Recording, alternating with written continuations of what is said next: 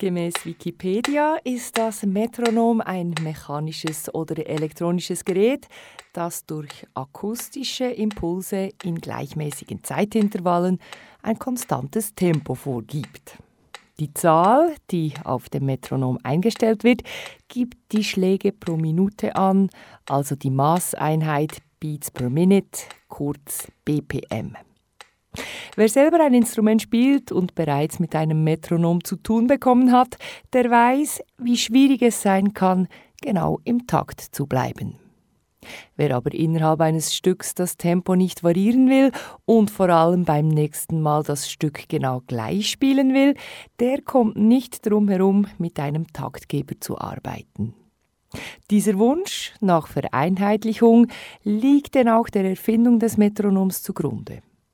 Keiner könnte dies besser erklären als Horst Wittner von der Wittner GmbH, eine Firma aus Isny im Allgäu, welche seit über 100 Jahren und mittlerweile in der dritten und vierten Generation Metronome herstellt.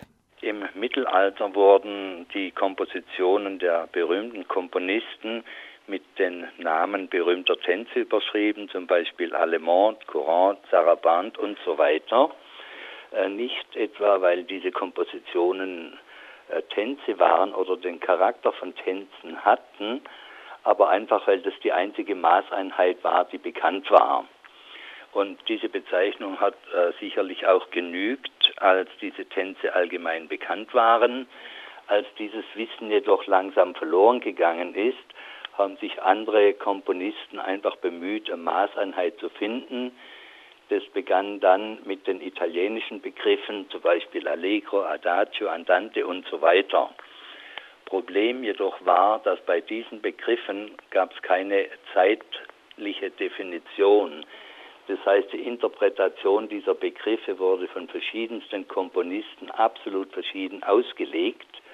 Und so war einfach das Bedürfnis, irgendeine äh, konkrete, starre Zeiteinheit äh, zu finden.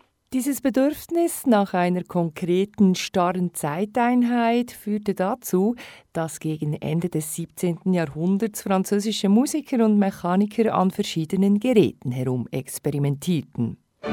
Das effektivste dieser Geräte und dasjenige, das sich durchsetzen sollte, ist das doppelschwingende Pendel des Johannes Nepomuk Melzel. Deswegen wird übrigens heute in der klassischen Musik die Anzahl Schläge pro Minute eines Stücks mit einem M gekennzeichnet, M für Melzel. Anfänglich war die Freude bei den Komponisten über Melzels Erfindung groß.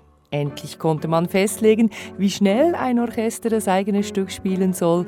Endlich hatte man eine Maßeinheit gefunden, die in Deutschland, Frankreich und England überall gleich verstanden wurde.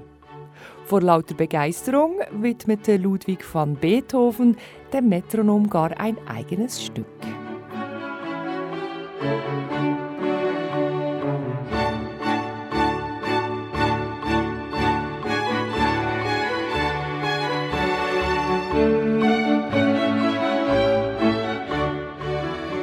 Ein Metronom kennt keine Abweichungen. Kein langsamer, kein schneller, es diszipliniert. Musik lebt doch aber auch von Emotionen und die lassen sich selten in ein enges Taktkorsett drücken. Entsprechend haben MusikerInnen ihr Verhältnis zum Metronom auch schon als ein gespanntes bezeichnet. Ein Folterinstrument sei es. Auch der große Verehrer Beethoven änderte im Verlauf der Zeit seine Meinung. Der gleiche Beethoven, der dem Taktgeber ein Stück gewidmet hat, der gleiche Beethoven hat dann auch später in seinem Leben über das Metronom sehr negativ geurteilt, weil er festgestellt hat, dass es ihn einengt. Ja, dass genau das, was er am Morgen wollte, vielleicht am Abend anders gefühlt war. Das heißt, dass er dann einfach in einem anderen Tempo spielen wollte. Also so gesehen ist es sicher äh, zu diskutieren, aber ich glaube, zum Handwerkszeug gehört einfach einmal äh, das richtige Tempo.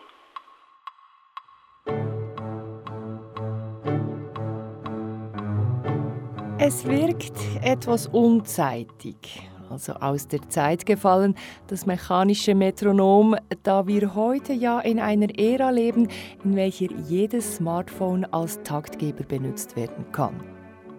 Die Firma Wittner stellt seit 1895 Metronome her, also seit genau 123 Jahren. Ja, das mechanische Metronom habe mittlerweile einen schweren Stand, sagt Horst Wittner. Ja, das ist sicher so, dass das mechanische Metronom äh, rückläufig ist seit Jahren. Das hat äh, sicherlich verschiedene Gründe. Einmal das, die Elektronik, das Smartphone, das Sie schon angesprochen haben. Zum anderen auch, dass sagen wir, die Jugend, Jugendmusik äh, sicher etwas in den Hintergrund geraten ist gegenüber früher in der Bildung, Ausbildung insgesamt. Dennoch ist es so, dass das klassische Pendelmetronom gegenüber der Elektronik oder dem elektronischen Metronom zweifellos Vorteile hat, da es eben optisch und akustisch wahrnehmbar ist. Im Regelfall ist das elektronische Metronom ja nur akustisch wahrnehmbar. Das heißt, äh, wenn ich beispielsweise Klavier spiele und das Metronom, das mechanische vor mir sehe, dann kann ich einfach während des Spieles mich noch anpassen, kann noch korrigieren. Bei der Elektronik habe ich immer ein Ergebnis, ich bin weder zu langsam oder zu schnell. Beim Üben selber ist sicher ein Metronom, das also akustisch und visuell wirkt, äh, das Bessere. Oder eigentlich das, was ein Metronom können sollte.